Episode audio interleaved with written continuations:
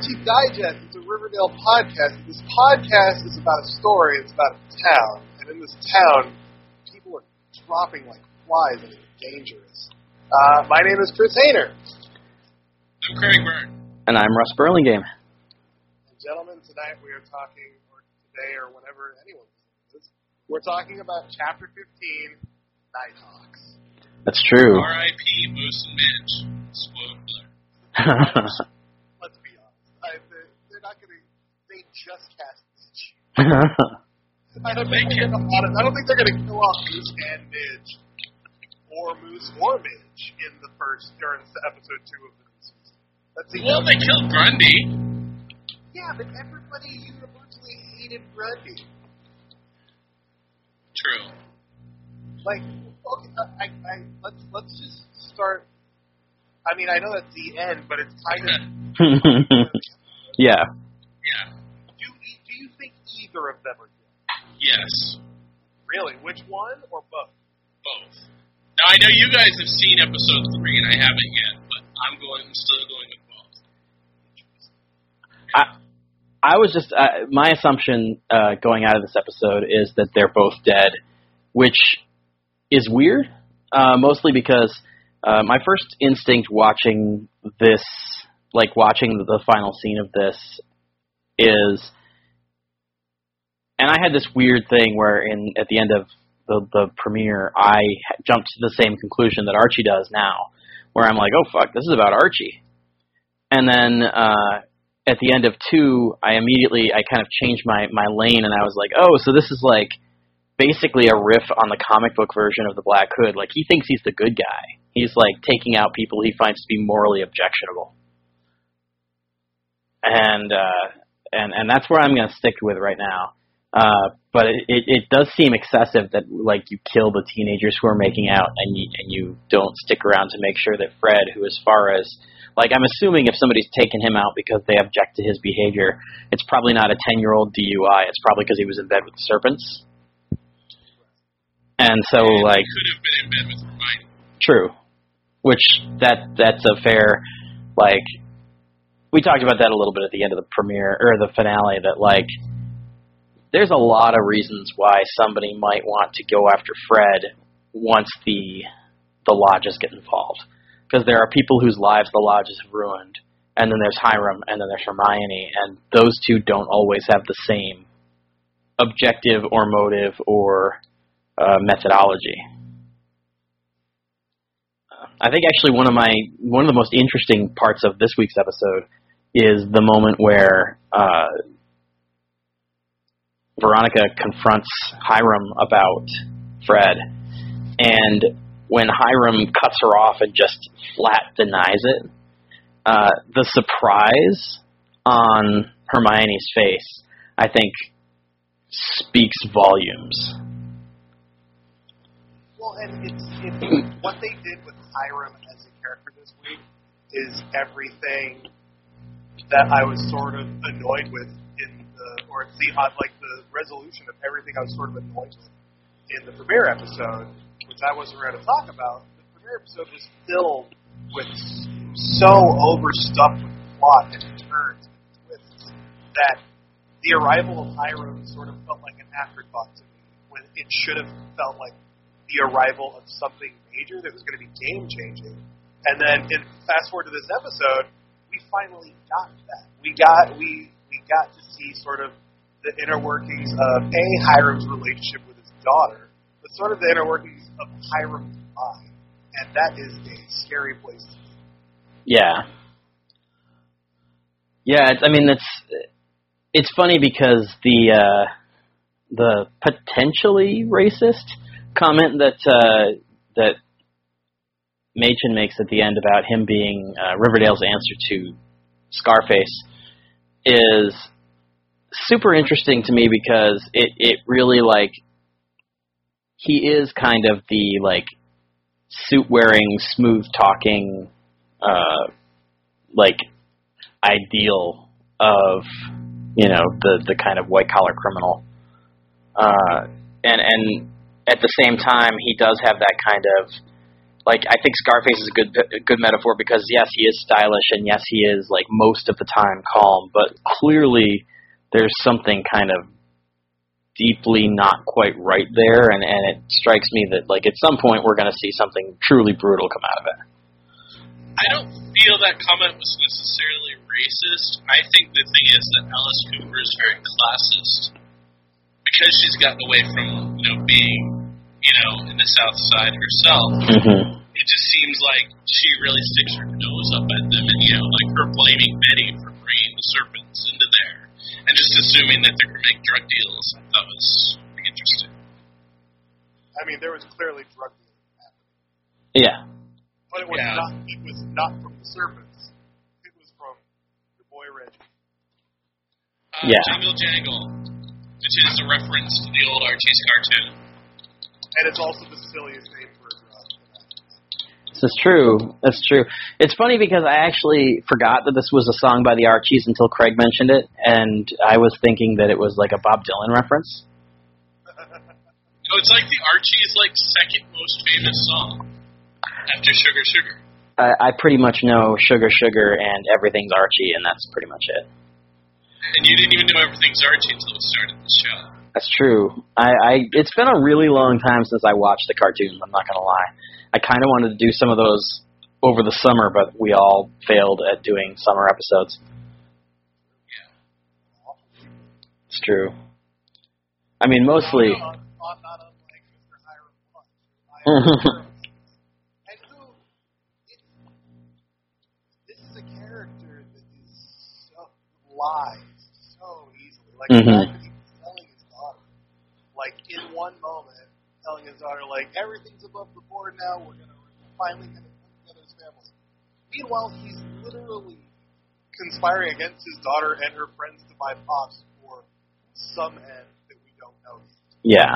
But like it's he's such he's so conniving and dishonest and I don't know about you guys, but I felt the moment he arrived Hermione shifted gears into sort of a devious and dishonest character that we didn't really see from her before that clearly he brought out in her. And like those two together seem like very, very, very bad.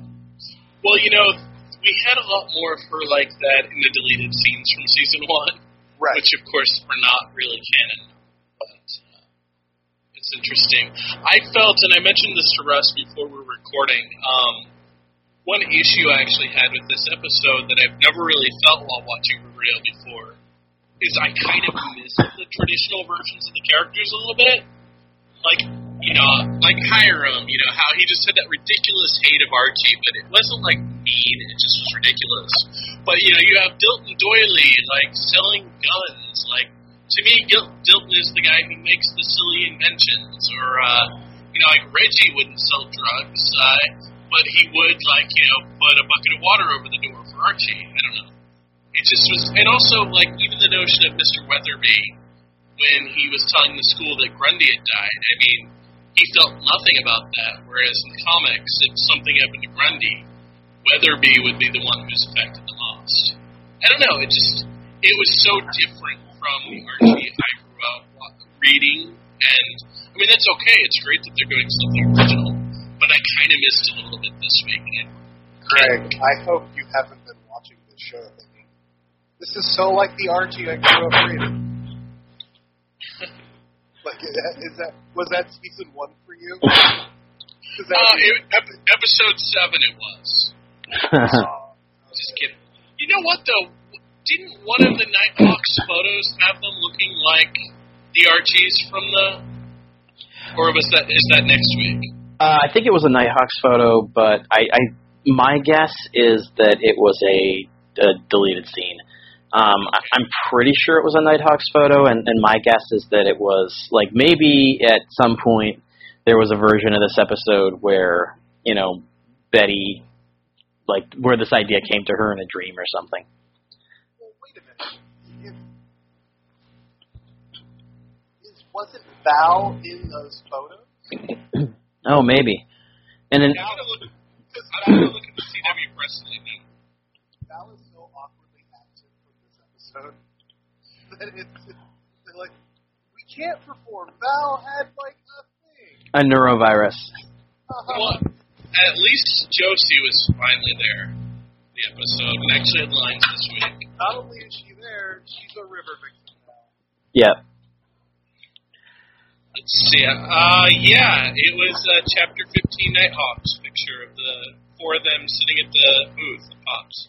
If I had to guess, I would I would assume that like they knew they were going to do this like themed thing, and so before they actually shot Nighthawks, they probably did like a, a publicity shoot, so that that way like they had all the characters regardless of what their role was going to be in the episode, and like you can reuse that art for other things later.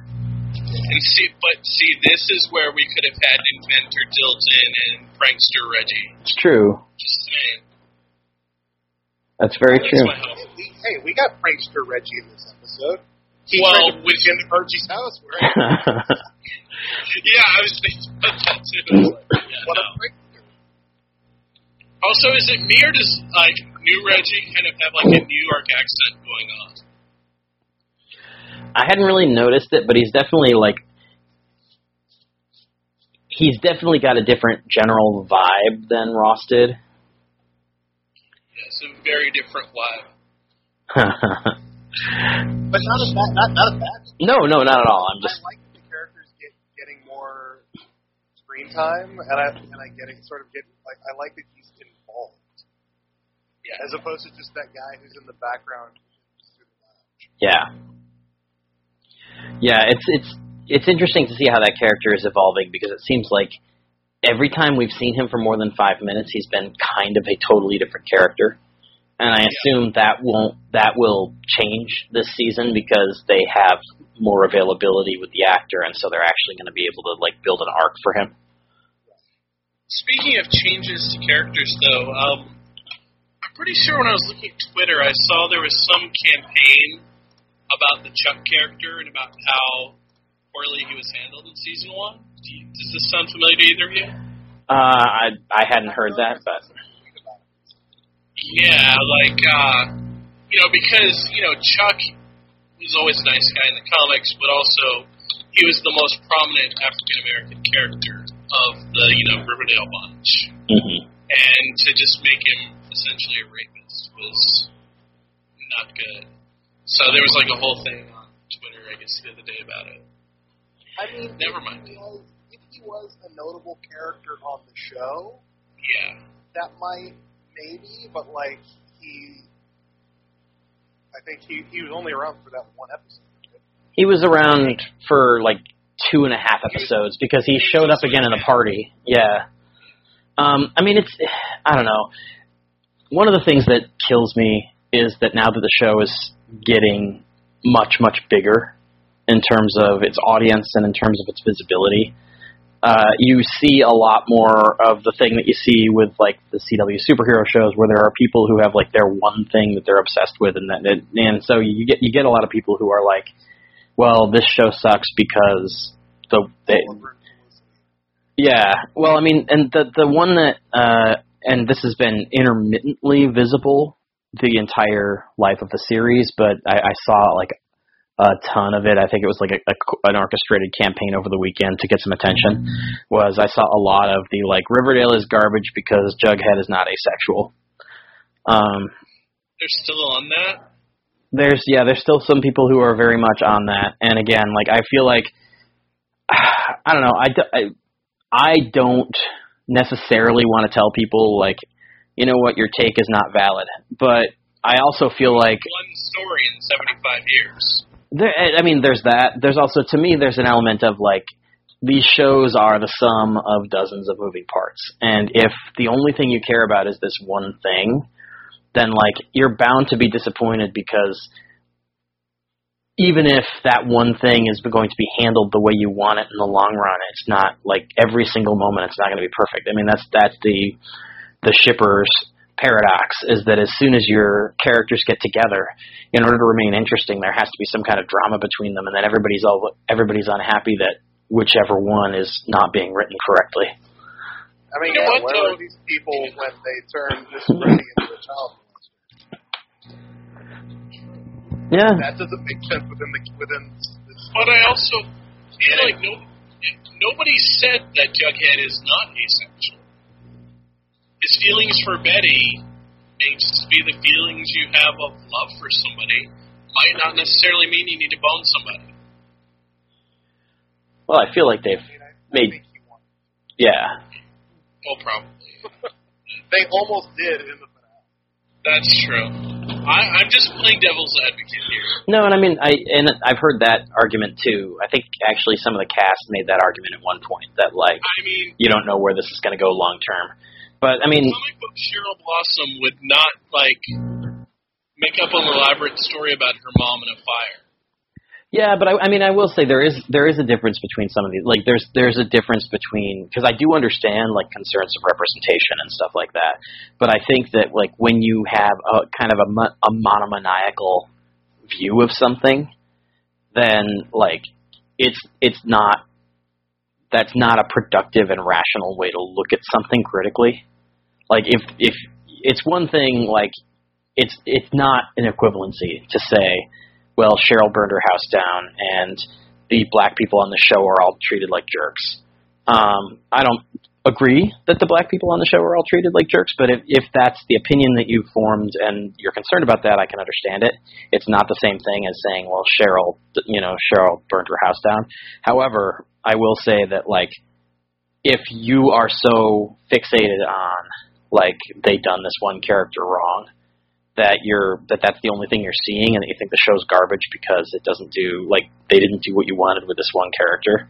I think that that's not a productive way to view a TV show where it's like there's 60 characters and a lot of other crap going on. But I do wonder if Riverdale had aired in 1990 and they had just made like Kevin Keller straight, because they never had gay people on these shows, that would be kind of annoying. So maybe that's what people feel about the Jughead thing. Again, playing devil's No, and I mean, I, and again, I do get that. Um, and I, I, the the asexuality thing is is a weird one because a it's true that there's not a lot, and by not a lot, I mean basically zero representation of asexual people in media, in like mainstream popular media. And so I certainly can understand why people would have said, "Oh, they just made him ace in the comics. I really hope that that's reflected in Riverdale." And then when it wasn't, I can see some people being frustrated with it. Um, But Jughead had girlfriends, at least in the early 90s when I started collecting. yeah, and then The girl who's in the wheelchair. Not Veronica's cousin, the first girl. the yeah, the one with the purple hair, or is Yeah, I that? think so. Um, Jughead had a mohawk. uh, I see. I I I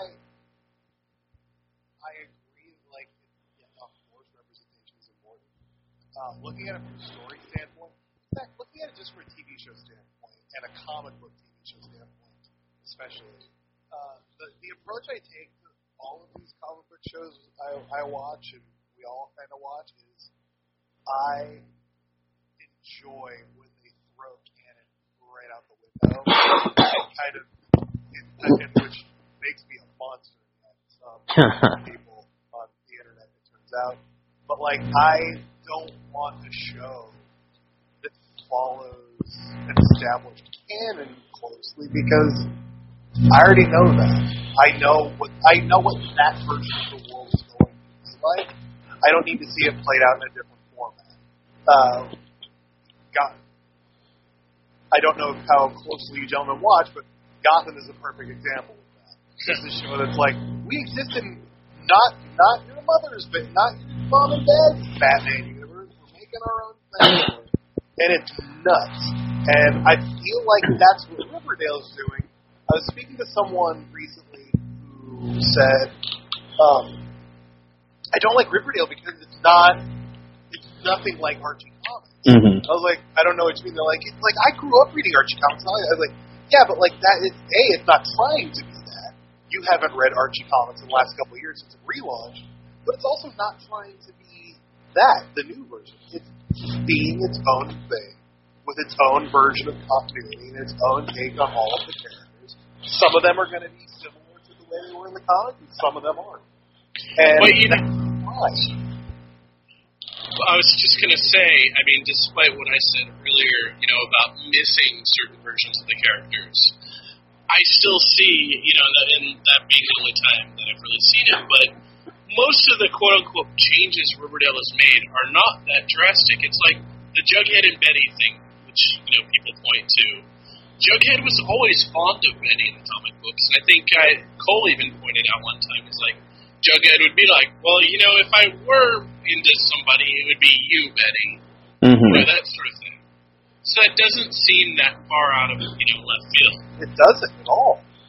So, and oh, by the way, I love that Pop had a good role this week. Yes. You know, Yeah. Pop is an important part of Archie lore, and also Let that's the other thing you can point out. If you want traditional Archie, even though they were grown up, to Riverdale and back again was horrible.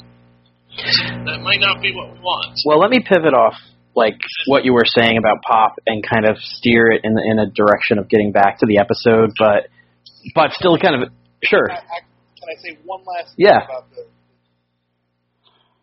any fan, any fan who might be upset that Jughead is is being is hoping for asexual representation for Jughead in at this point. We're at the beginning of a second season of what will likely be a multi multi year show. It's telling a larger story. We don't know what twists and turns this character is going to take, and a lot of the times we don't know what's going on inside the head of the character hmm they're sort of portraying how. So, and that's not to say they won't one day get to a point where Jughead sort of explores different facets of his sexuality, or any of the characters. You know, there's there's so much road for this show to still go down, and so many story possibilities. Um, before we get to this episode at the end, um, you had just mentioned we don't know we don't know how many seasons this show will last. Can we talk about how the ratings Oh yeah. Oh, yeah. Oh, I mean- wow. yeah. This is now like, CW is down. considerably. and Riverdale is up by like a hundred percent. Yeah, yeah. It's literally, I think that that the uh, the season. Two show on the network. Yeah, it's the number two show on the network, and that the season premiere this year, it was like 110% of the season premiere and 120% of the season finale last season.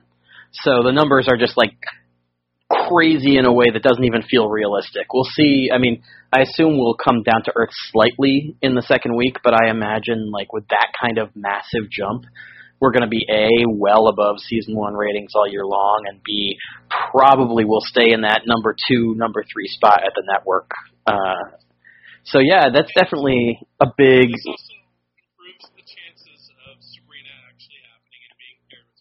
It's true. it's, it's, it's very exciting. And I guess it sort of proves that the gamble CW took with pulling their shows from Hulu weekly to drop them on Netflix over the summer worked out. It's true. Yeah, People clearly found this show through Netflix, and they're championing the hell out. it. yeah, Also, I think it's like the youngest, you know, cast the CW has to offer. They haven't had a young cast like this Like maybe true. Gossip I mean- Girl had it, but That's you know, true. I never, I never really think about the fact that like everyone in Arrow is like 30 or older at this point. yeah. yeah, it's And true. Even even on the Flash, like they're it's they're younger, you know, but they're still upper 20s and 30s. Yeah, Right. yeah, absolutely. I mean, I think probably the youngest, like the youngest lead character on the network is probably Jane the Virgin, and everybody else on that show is about forty. And the, and Jane the Virgin skipped five years somewhere along the line. Oh, I didn't realize that. I haven't I haven't watched it since like the beginning of season two. It's probably like 27. Hmm. Anyway, But uh, I was so excited by that. when I saw yeah, it. absolutely. I mean, just think, this time in like March or April, we weren't even sure if there was going to be a season two. Yeah, I mean, we were having a lot of conversations Yeah. last season that were like, man, if we can just stay over a million, they'll renew it. Well, I mean, if, if you look, look, if you like the perfect example of how sort of dire things were last year is the studio flew up a bunch of press for the At the last finale. minute. yeah, although I still like, I, I wish that I wish we could pick somebody's brain about whether that was like a dire situation or whether that was because again, like at that point, they had just signed that overall deal with Archie, and in my head, I'm like, it could have been that they really were desperate, or, or it could have been the opposite. It could have just been like, we know this is coming back. We just signed a deal with Archie. This is a good faith thing. Uh, I'm, I, It could also be, you know, just showing Archie, you know, when they were negotiating. Look, all this press is interested in the show. We got six, you know, ten outlets coming next Yeah. week. You yeah, know, like we promised, we're going to push the hell out of the show. And the CW has pushed it in uh, Warner Brothers. It's like Peter Roth is really championing the show. Mhm. He's like head of Warner Brothers Television. I mean, they really believe in it, and it seems their investment has paid off. And it's probably good timing because I feel like there, you know, there's a little bit of fatigue going on. I think with all of the superhero shows from DC all at once. So this is a good I, I, alternative. I, I, don't, I the right word because I think Legends is doing really great. and I think Flash is on an upswing. I mean, I've liked Arrow. I didn't care for the Supergirl premiere. I have not seen episode two, but I I think episode two of every single one of the CW superhero shows uh, was better than episode one. I would Flash definitely was that case. What would you say? Flash, God, Flash, Flash episode two is one of my favorite episodes. Period. Yeah. It's just fantastic. Uh, but so But the Riverdale premiere was better than all. the I, I I'm inclined to agree. I really like. I really really dug the first two episodes of the season. Um, so here's here's what I wanted to say earlier, and this this speaks to what you were talking about. I think about kind of the original, the classic Riverdale. Uh, I think part of the reason that you might feel that way about this week is because this is arguably the the first time since the pilot that we saw an awful lot of like familiar setups from the comics being like Riverdaleized. Like we had we had Pop worrying about the future of the diner. We had uh, Hiram trying to buy it. We you know, and there's a lot of these little things where yeah, exactly. And and so this is the episode where I think for the first time in a while you got basically classic Riverdale setups, and by Riverdale I mean like Archie Comics Riverdale. Like Moose and Midge. yeah, and Moose and Midge, and so like you you really for the first time in a while you got basically a whole episode that was just turning those classic expectations on their ear. So that might be a big part of why this episode in particular kind of tweaked your sense of nostalgia a little bit because I feel like we haven't had one that so dutifully tweaked so many things in a long time. Can I be honest about something? Sure. I kind of didn't like that. No? To a to a degree, it's like it's the same issue. It's not a big issue, but the same issue I had with last week's episode, where there's so much going on that I felt like I, like it all just whizzed right by me, and I Mhm. felt as as fun as the let's all band together to save Pops storyline was. It could have been dropped out completely or saved for later on, like episode three or something, when they have a bit more room, and it would like it wouldn't have mattered one way or the other. It, it there was so much going on that felt like these are things that have to happen in episode two that save Pops felt like oh also we're gonna go ahead and throw this storyline in, and it was a good one and it was a fun one, but it didn't feel as important as the other stuff that was going on in the episode. I did like seeing the Pussycats sing. That was well, well, Minus one. thirds. Of the, actually, this is, I thought Veronica was a pussycat. Maybe she forgot to speak. She left her ears at home. I don't think she's ever sang anyway, so you know, maybe the idea was that in in the absence of Val, you didn't have anybody. Although that doesn't make any sense because the whole reason she was originally a pussycat was to fill in for Val. and we also discussed uh, Livewire, the lawyer. Um, I forget the name of the lawyer that Jughead went to see Uh, get his dad off. Penny Peabody, who actually uh, in the Little Archie comics from the '60s, Penny Peabody is the girlfriend of the uh, the head of the South Side Serpents. And Fogarty? yeah, thanks Fogarty, and they basically have the same relationship that like classic Moose and Midge had, where like he'll just knock you out for looking at her. And so it's interesting. Uh, we haven't seen Fogarty yet, as far as I can recall. So They called her. They referred to her as a snake charmer. mhm. Ha ha ha! Because of the Serpent. Uh, and while it was useful to Jughead in get hopefully getting FP a lighter sentence,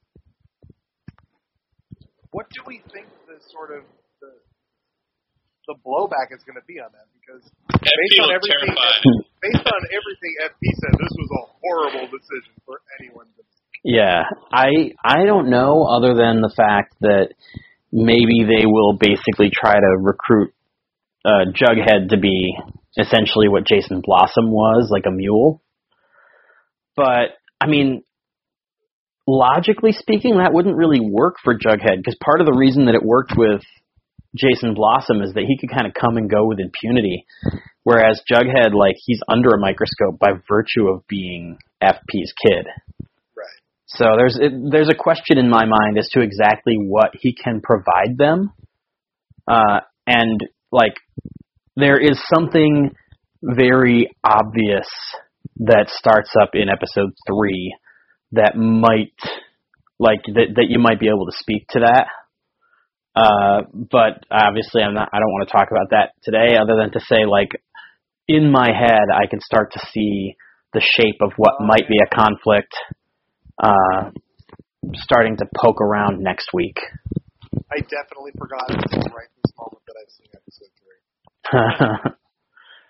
uh, but yeah, there's there's a thing next week that I think could very well speak to what it is that she's going to want from him. But uh, right now, based on the information given in this episode, I would say like I have no fucking idea what this is other than bad.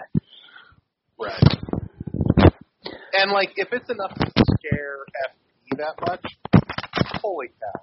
Yeah, which is again quite possibly where a character, either Fangs Fogarty or a character like him, comes in because you figure in the past we've kind of seen FP as being high enough up in the serpent's food chain that he doesn't have that many people in that orbit to be scared of.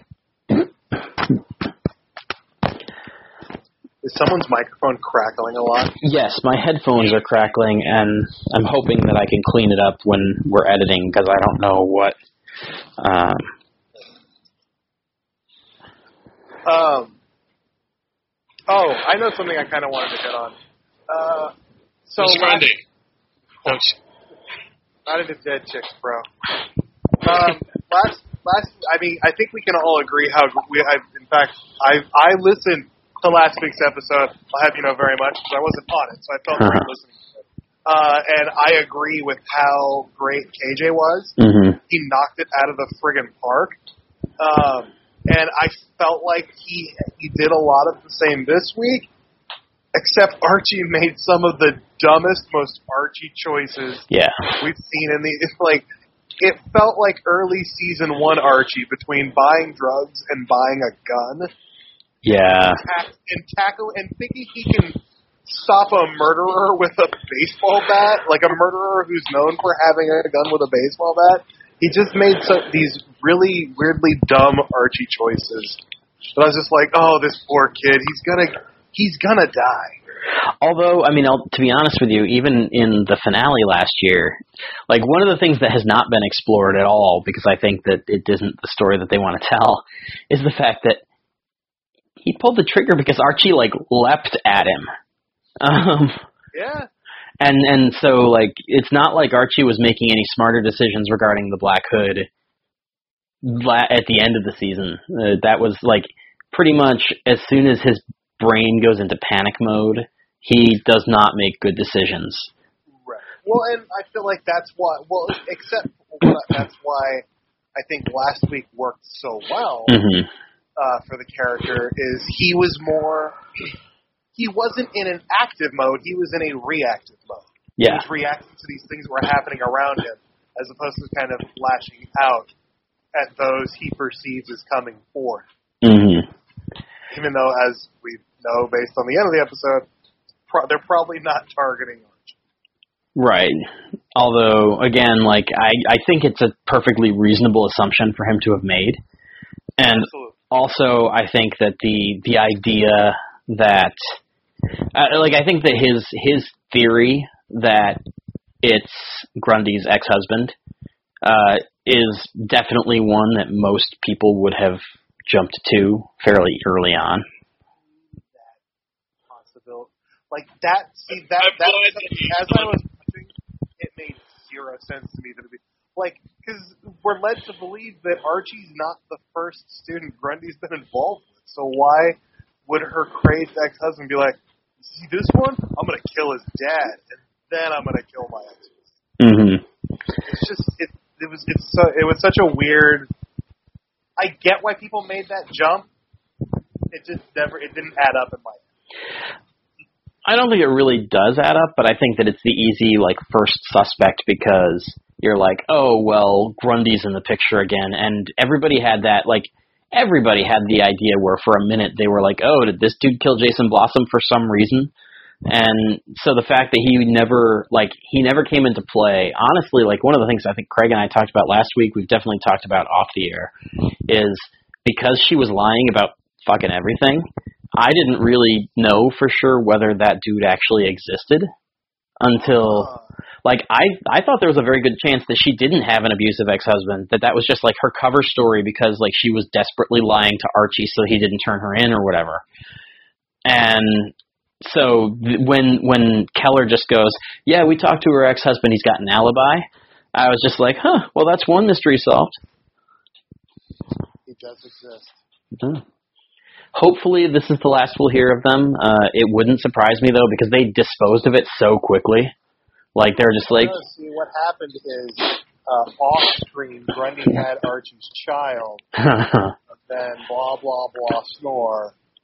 Grundy and child should not be in the same sentence. Uh, No. he she couldn't have had his child though because, uh, and I know you're joking, but just just so He already had a child last season. no, what I was gonna say is that what I was gonna say is that this is a cliffhanger that picks up the next day, and we have not jumped the six months that everybody jumps at the end of seasons yet. So luckily like it that that like because inevitably i think you i think like that theory will will will surface on the internet someplace and i think that we can say with confidence How much, how much time passed between Grundy's official exit and the end of the season? I don't know what the calendar looks like in Riverdale. yeah Snowing at the time. It was snowing at what time? it was snowing when at the end of the season so i would assume somewhere in the neighborhood of six months between when jason blossom was killed and the finale All right. it's just my guess because he was killed on the fourth of july and i don't i definitely don't get the impression that it was a year and a half before they resolved everything All right. uh, There's no little baby Archie that you know of. dun dun dun Season 8. That's right. Craig's beloved sheriff killer can raise the child. With raise of the Maid. Oh, there you go uh, Smithers. I'm looking through my Who notes. we need to and- discuss. Smithers. His convenient disappearance. Yeah, uh, we talked about this before, but it's interesting because I think there's there's basically two really obvious leaps to make about his disappearance. One is that something terrible happened to him because he was trying to help Veronica avoid her dad. And two is that he is the Black Hood because he vanished and then, you know, that night more people got shot up. Uh, I think that probably what'll happen is that they they will try to steer you in the direction of one of those things, and then the other one will turn out to be more close to the truth.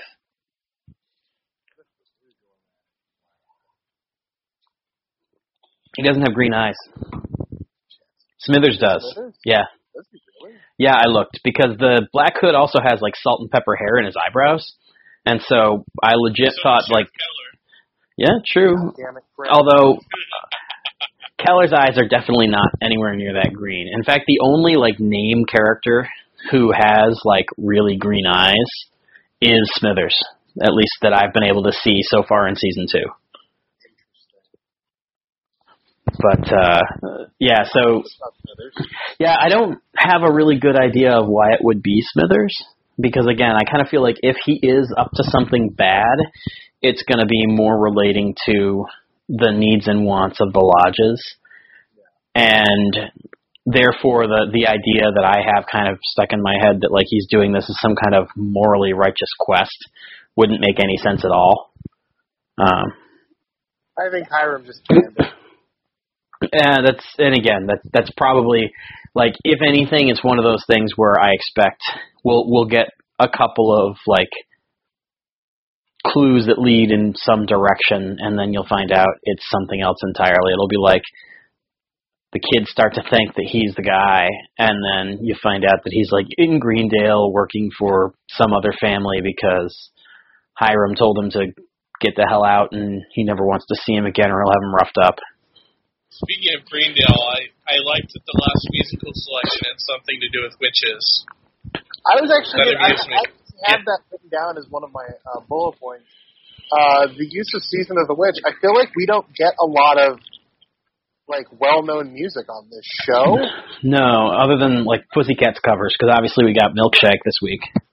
Right, but like them having Season of the Witch uh, to close out the episode gave it a real punch that like we don't ever really get on a show like this because yeah, the only recognizable music is sort of the the techno-y, Yeah. overproduced Pussycats music, which I love, but like it's this very gritty classic rock Yeah, track really drove that point home. yeah, that's a very it's that's very true. Um, and there there were some weird little touches that I really liked. And again, like I tweeted something or I posted something on Facebook the other day that basically said like when you have Riverdale and uh, Legion, it makes all the other like comic book shows have to up their game a little bit because they all start to feel like pol- police procedurals instead of blockbusters. Uh, just because these things are shot in such a more interesting way than like say Arrow or the Flash, and and like I like Arrow and the Flash. That's not a that's not a slight. It's just that I'm like disappointed in you for not noting Gotham in your list of good-looking comic book. You know what? That's though? fair, Gotham but- looks so much better on Blu-ray. I wouldn't just know. TV. Even though you're on the freaking I'm on Blu-ray, the Blu-ray. I do not have it. it looks beautiful. Great. How do I look? Fantastic. You have great hair. uh, oh, but the the other kind of little production touch that I I wanted to bring up that kind of and again like this this ties into the season of the witch in terms of like the creepy kind of cool sexy dangerous thing that they had kind of building. Uh in whenever you're in the lodge's like main parlor like when Hiram is in is sitting at the the dinner table that seems to be where he basically lives when he's at home uh they always have the fireplace going and so like with the suits and that kind of ambient fireplace lighting, it's like every time Hiram is addressing his family, it's like Satan is speaking. Yeah. Uh, And I, I, I can't imagine that in a show that's as meticulously designed as this one is, that that's an accident. Oh. No, and I, I liked. I'm sorry. Oh, I was going to say there was one thing about Hiram that I was wondering if anyone that, uh, anybody else noticed. and If you knew, he when he came in from his run, he had a tattoo. And I don't know if that's a major thing, but he didn't seem like a character that would have a tattoo. He seemed kind of too upper crusty. Yeah. sort of deal. And I don't know if that's an actual Mark Consuelos tattoo, or it's supposed to be a Hiram thing, or if anybody can actually figure out what it was a tattoo of.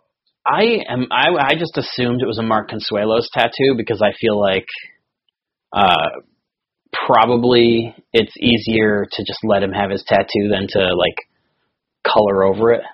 Um, every week. yeah, I actually am, or like um, uh, Melissa Benoist, where she has a she has a, a tattoo on her foot, and it's like, yeah, you just you can't ever show Supergirl with a bare foot because it wouldn't make any sense that she could get a tattoo. Um, uh, but yeah, I'm looking at a picture right now of Mark Consuelos, it's like a paparazzi shot of him on the beach, and he's got that big black like spot tattoo on his right arm. So Okay, so that, that's a him thing and not a. yeah, it's not a Hiram thing. All right. Now, what I was going to say about the production design is, I love that the show remembers little things like you know, when like when they referenced uh, Betty noticing that Archie wasn't sleeping in his room. You know, it's like that little small town thing of them being across from each other. hmm I don't know. I just I kind of like that aspect. You know, Yeah, Well, it's, it's, well, it's also it's well, it's also a nice reminder of how it was established in season one, where like the show literally opens with them like looking back and forth across from each other because they're next door neighbors, right? Mhm. Which wasn't really touched on at all later in the season, so you kind of forget the fact that like no, they're not just like they're not just in the same small town. These two are literally within eye eye shot of each other most of the time. Yeah. Yeah, and that I think is uh like I, I touched on this last time that the first person Archie called was Betty. Um Yeah. and and that to me like I think it's easy to read that as like, oh, is there problems with Veronica? But I think that that's that's looking for the romantic subplot to dominate every other aspect of the show. I think that just at the end of the day, Betty's been his best friend since he was able to talk, and sometimes there's going to be times when you need that comfort. Well, and beyond that, I feel like it also logistically makes sense because if he calls Veronica, Veronica calls Betty, but Yeah. Veronica's not going to call Jughead. Yeah, He calls Jughead, Jughead's going to call Betty, but Jughead's not going to call Veronica. You call Betty and she'll handle everything. yeah, And she's also the personality type that will handle everything perfectly. that's true. Speaking of uh, certain personality types that handle everything, I also liked that they revisited the notion that Alice has a friend at the mortuary. Or Yeah. At the morgue, I mean. You know, like, so we got those clues about Grundy kind of the same way that she got the clues about Jason last year. Yeah, I'm wondering. I'm wondering whether Greendale and and uh, Southside exist as their own separate municipalities, or if everything goes through Riverdale. Because eh, on the one hand, you feel like Riverdale's not that big a town; they shouldn't be handling the other people's stuff. But the other side of that is, it wouldn't make any damn sense for like Greendale to have their own stuff going on, and you're going to bring this lady's body back to Riverdale because I don't know, she slept with a high school kid here.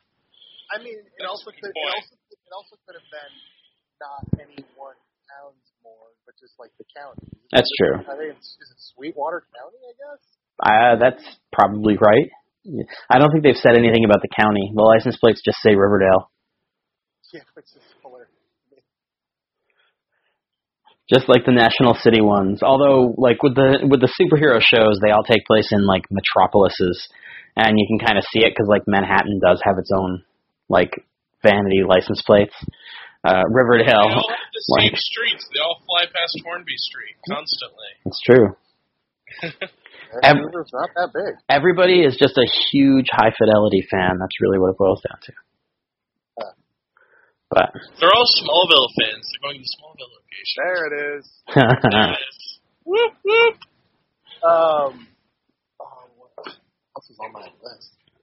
Is there anything else? What what haven't we talked about? I think we've touched upon everything. Hiram friggin' buys pop. I don't like that. Oh, let's.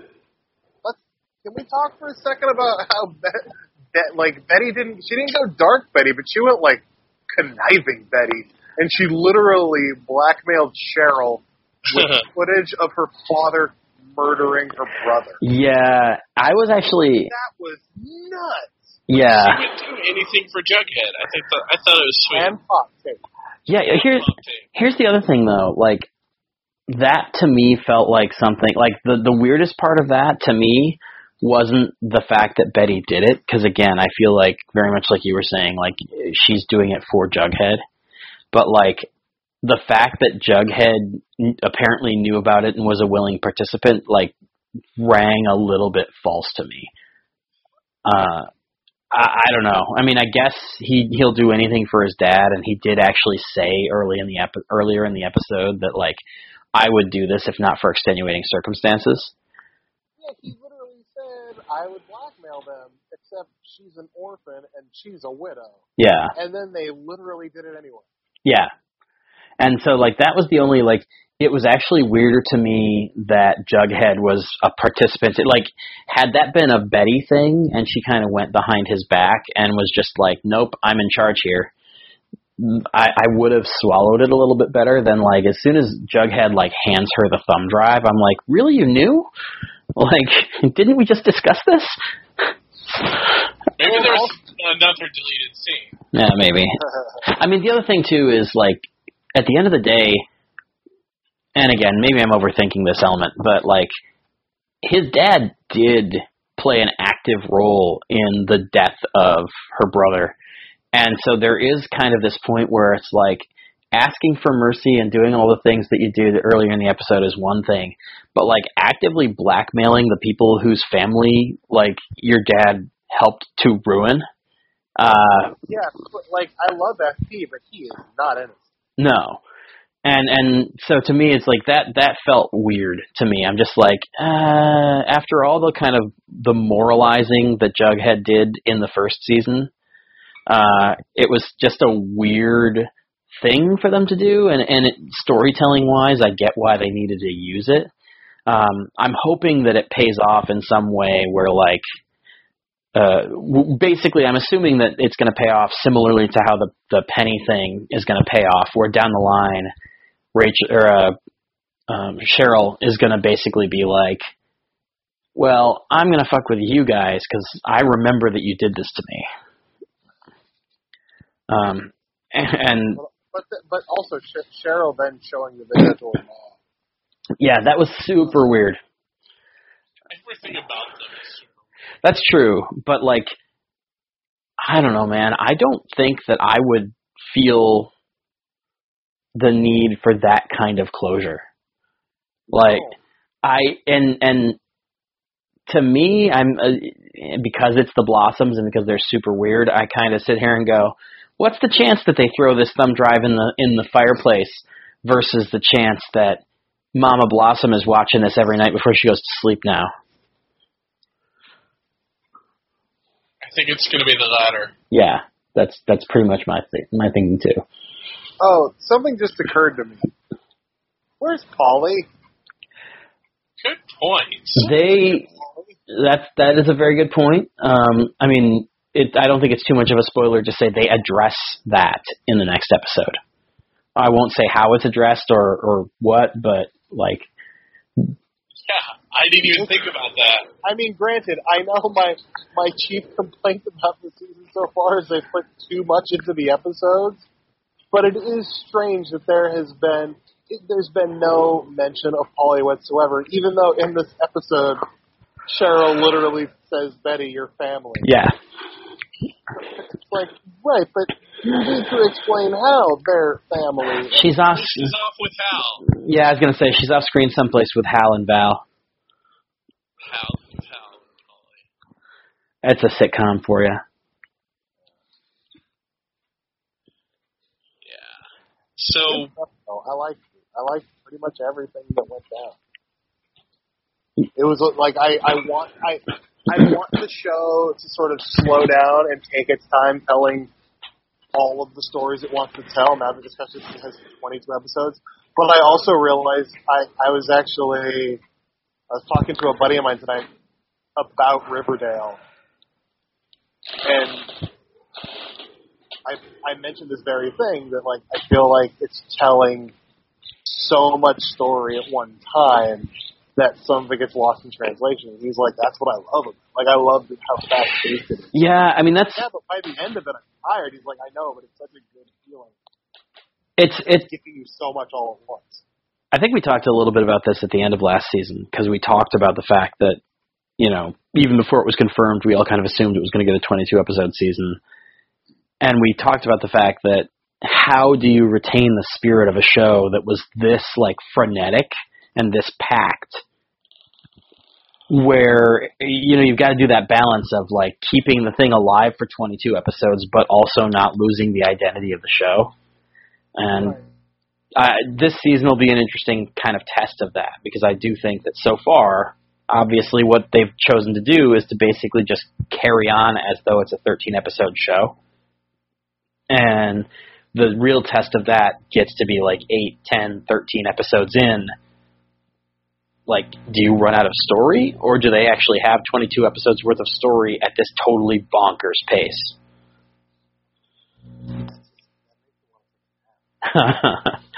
I, I I don't and I, again it's a, it's one of those weird things I I don't disagree with you but the other side of it is like this is the show that we kind of fell in love with and if we change too much what happens Regardless of how much more it's not going to make me stop watching. Mhm. I love these characters.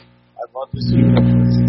I want to, like, I like the opportunity to sort of disappear into it for an hour and just kind of get a feel for what's going on.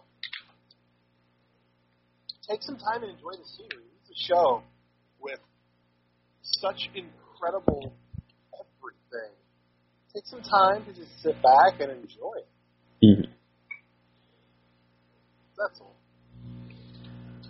All right any final thoughts before we wrap up Sheriff Killer shot Fred. That so that that's actually what I was going to ask. Last season, we I feel like we ended almost every episode with our latest Grundy theories or our latest Jason Blossom theories. yeah I just happen to blame this Grundy a lot. uh, do do do we have a, what what's what's your best theory on who's under the black hood at this point?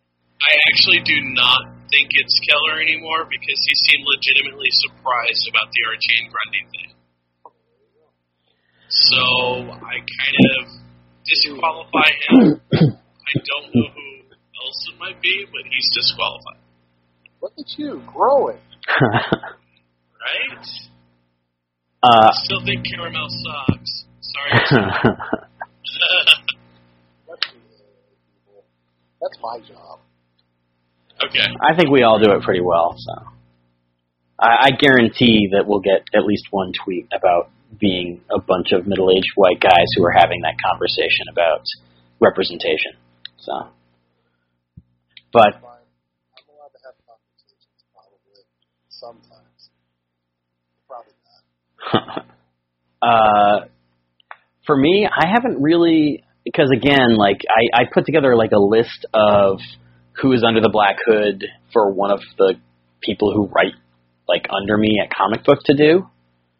Um, but I, I wasn't particularly convinced by any of them. Like my list was basically like uh, Chick Cooper and What about Hal? uh, I think somebody, I think she put Hal on the list, and I, I didn't put that on my list. Uh, again, mostly because like I, it didn't look like his eyes. I mean, the other thing is that like considering that the only real clue we have so far is the, is those eyes, I think we're gonna find out like, oh yeah, that's not really how he looks. Archie's misremembering it, or he's wearing contacts or some nonsense. Um, but uh, yeah, Grundy's ex-husband was on the list. Uh, Smithers was on the list uh, Chick Cooper and I like Chick Cooper. Blossom. yeah, well, that's what uh, that that was kind of my big contribution to the to the piece was somebody with ties to Clifford Blossom, like because Jason Blossom isn't actually dead. this is how we're gonna do Afterlife. Um, Now, is Grundy going to be in the Afterlife episode now? Nope. I don't think so. What about Moose and Midge? Uh, I don't. I don't think they're both like if one of them's dead. I don't think they kill on both of them. I don't want either of them to die. I want I want more of those characters. it'll be interesting to see. I, I think that um, it is one of those things where they cast Midge, and in in most shows you'd be you'd be able to say definitively whether or not she was dead by virtue of the fact that like, oh, if it's a total nobody who you've never heard of, then of course, when you see the gu- the gun fired, it means she's gone. On Riverdale, that doesn't mean anything. Oh yeah, yeah. It's like they painted the inside of the 1970s vintage car. You guys, they might be dead. But it's also like I don't think. I mean, aside from the main characters, Archie, Betty, Veronica, and Jughead, I don't think anybody in this show is completely safe. I mean, in the first episode, they killed Jason Blossom. No, I, I mean, I certainly agree with that. I think that we are going to see. I mean, look, look at. I think that we're going to see people die this season uh, because, if nothing else, as we kind of pointed out last time, the episode titles this year aren't noir detective stories anymore. They're slasher movies, and to me, I'm just like, okay, well, you don't name every episode of a television show after slasher movies and then not kill anybody. Okay, I have a question for you. Is there ever going to be an episode called Archie's Weird Mysteries? I don't know, man. I, I maybe I, I That might kind of fit, kind of spooky. it'll be interesting. I mean, certainly a lot of the. It's funny because we they used to Riverdale and back again last year, Right. but the that's the only feature film other than like Josie and the Pussycats that has come out of the Archie universe that I'm aware of. So if you were to try to use an old Archie title like Chilling Adventures or Weird Mysteries or anything like that, you would have to break with the format of using feature films. Although I, I do feel like that format is like they cheat all the time anyway because they use so many movies that are based on novels and it's like okay so yeah I guess you named it after a movie but like The Outsiders isn't really a movie. uh so I think anything's possible. I think it'll just depend on like when they like have an episode that that feels like the better title than, you know, Wait, Tuesday the 17th. Outsiders isn't a movie? I mean, it is a movie, but I'm like, like it is not principally a movie. It's a it's it's a book that like every eighth grader has to read, and so I went through the eighth grade, my friend, and I never had to read it. Well, you know what I mean. uh, Like, so if they ever have an episode called Tom, The Adventures of Tom Sawyer, I'm gonna freak out. it. I, I I have a feeling the Adventures of Tom Sawyer might be too on the nose for them. Although, who knows? There was a All right, fine. There- there was a Chuck episode called Chuck versus Tom Sawyer, so you never know. But uh, Yeah. So yeah, Chris, did you have any guesses on the the Black Hood, or at this point, or I, it, it's strange. Like I, I feel like, grant, granted, it's impossible to know at this point. Um, you mentioned Chic Cooper, and that's a character who sort of crossed my mind uh, because we know he's coming, and he doesn't look like the actor that they've cast, though. yeah, but also, how much does that matter? Because they could have filmed these scenes before they cast him. yeah, Clearly. Like, it wouldn't be the craziest thing in the world for them to reshoot the scenes to for flashbacks later on down the road with the actual actor. yeah, Kind of like the Sarah Lance thing on Arrow, where they flash back to the pilot and suddenly it was Caity Lotz. Or it's like Vigilante on Arrow now. Yeah. They introduced the character last year with having no idea how it was going to turn out. Now they're not tackling it until this year. And Mhm. Tommy Merlyn is the Black Hood. There you go. Um, so yeah, I, I, I, I don't know. I mean, Chic, I think Chic would be interesting. I don't know that that's going to be, but I like that I don't know. I, it's a lot like the beginning with Jason Blossom last year. It's it's a lot like the beginning of the Jason Blossom mystery, but also completely different. hmm Uh, when we first got to trying to figure out who killed Jason Blossom, it could have been anyone. yeah, It literally anyone on the show, everyone seemingly had some sort of at least small tie where you would have been like, I can see it. yeah, This is this isn't like that. Yeah, and it's it's very much not like that. In part because we actually saw the shooter, and so all these things that we're talking about, like oh the the eye color and the age and the whatever have to match. Like that wasn't considerations at all last year because it was like, well, we don't know what the fuck happened to Jason. All we know is that it's not exactly what they say in episode two.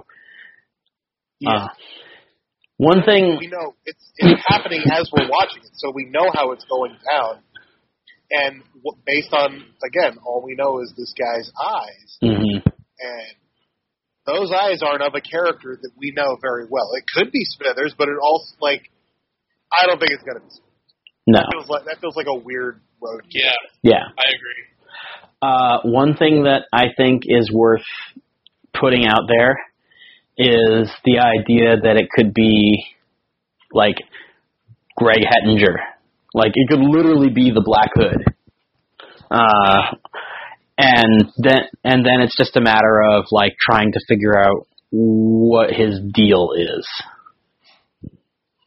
Uh, I don't think that's likely, but it's I don't know that in this instance that the guy in the black hood is going to be somebody who we've already seen by this point.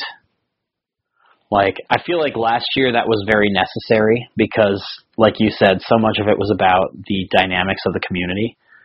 Right. But with the black hood I kind of feel like it's not nearly as baked into the DNA of the mystery that it like this person seems to have his own kind of agenda, which may or may not be related to things that we already know about. Well, and it sort of, it puts the it puts the season into a very different perspective. In season one, the town of Riverdale was the suspect. hmm In season now, the town of Riverdale is the victim, Yeah. and it it, it puts it, it puts ev- everybody's on notice that like it's not necessarily safe out there at night. hmm So, yeah, I'm very interested in where this goes, and I'm glad I don't know. Yeah. Like this is a thing. I mean, I I I think we ended up alluding to the fact by at some point by the end of last season that like I found out who the killer of Jason Blossom was months before the episode aired, Yeah. and it killed me that I knew the pieces in play because I didn't get to play along with the mystery. Yeah. I love that I have no idea where this is going. I got I, it's thrilling. I gotta say kudos to you because like I know how hard it is when you know that stuff to not tip your hand. And like once like episode five or six came around and I just spent the entire rest of the season going like, I don't know, I'm pretty sure it's Clifford. Like kudos to you for never like for never being like, Okay, fuck it, yeah dude, you're right. See, that's why I thought it was Keller because you would protest so much to the Keller thing. Because I just hate puns like Sheriff Killer. That was the whole reason behind it. I like, That's a terrible pun. And then, and then he had people on who were like, no, it's a great pun. And I was like, no! Not a great pun. Stop it. Hi, And then you Michelle. made a mug. And then you made a mug.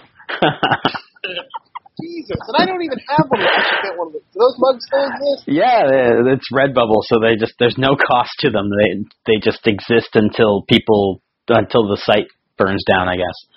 Until CW files a cease and desist. Yeah. Even then, I don't think there's any ba- any basis for a cease and desist order on. Yeah. Well, I still would like to hear KJ say the name Sheriff Keller. I bet he would say Sheriff Keller. Like he says Biddy. This is true. Maybe maybe we can maybe you can try to get him to do that uh, at during the next set visit when Chris is not around to stop you. Yeah, I I would, honestly, okay, I would, I would pitch my chair during an interview I was a if anybody from Riverdale is listening, I want an Archie Comics T-shirt of some sort before we go to set next month. I'm just putting that out there into the world. So if anybody's listening, get me one. Email me. You know they have them on the internet for sale. Yeah, and I'm broke. No, but uh, no, I I'd want to be surprised, but I would love to have some kind of a Riverdale T-shirt or Archie T-shirt I don't think any. team I think you're on the wrong podcast. yeah, Team New Hot Reggie T-shirt or something. I don't know. We'll see. So I just completely killed the conversation there. So we should, probably, should we say goodbyes? I wish you the best of luck with that. Yeah. Uh, if they are listening, I want Jughead's motorcycle, so it all works out. huh? And I just want a T-shirt. and I just, for some reason, I got the Charlie Brown in my head. I just, I want to rock. I will give you a rock when we go to Vancouver next year. It's not jingle jangle, but it's a rock. Actual. All right. Well, we're, just really devolved. We're getting tired. yeah, yeah. I, I've been pretty tired for. Cool of the night. It's it's Especially for Russ. it's 4 a.m. now. Yeah. Uh, all right. Where can people find us on the the World Wide Web? Let's start with Craig. You can find me at ksitetv.com, uh, Green Arrow TV, Flash TV News, all my millions of websites. And you can find me on Twitter at Riverdale TV for my Riverdale posts. Come say hello. Get me a t-shirt. Okay, next. Uh, okay, you can find me on Twitter at Chris Hayner, C H R I S H A Y N E R. Also on Instagram at Chris Hayner. Also on Instagram at Waterworld Photos. I know I haven't updated in a few days, but I just took a bunch of new pictures. It's amazing. Uh, and I'm IGN.com, and I'm writing a, bunch of things at a bunch of different places. Just search Chris Hayner ignore the guy who's a dentist, and chances are you'll find him. I should probably point out I actually wrote a Riverdale-related story for comic book Russ's outlet last week about Pure Heart's Powerful. If you're curious who Pure Heart is, do a Google search for that. That's true. Yeah, I don't want to. I'm not. And uh, as as Craig alluded to, I write for comicbook.com. If you go and you read Riverdale coverage at that site, it it's a good chance that I either wrote it or assigned the person who did. Uh, I also podcast all over the place now. This this thing became a, a bad habit for me. And so uh, you can follow me at ECV underscore podcast for the Emerald City Video Podcast on Twitter. Uh, I've talked about that before. It's it's people who used to work at a video store talking about old movies. Um, I'm also one of the hosts of Delicious Flavor, which is a psych rewatch podcast, uh, which we actually started before they announced that there would be a psych movie. So that that's fun. Uh, so if you like any of those things, old movies or psych, check out those. Otherwise, you can just follow me on Twitter like a normal person. Thanks everybody for listening. Like, share, subscribe on iTunes or whatever it is that Apple calls it now that it's a star instead of a music note.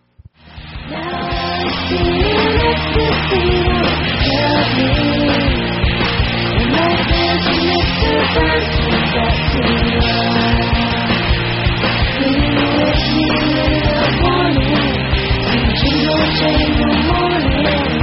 The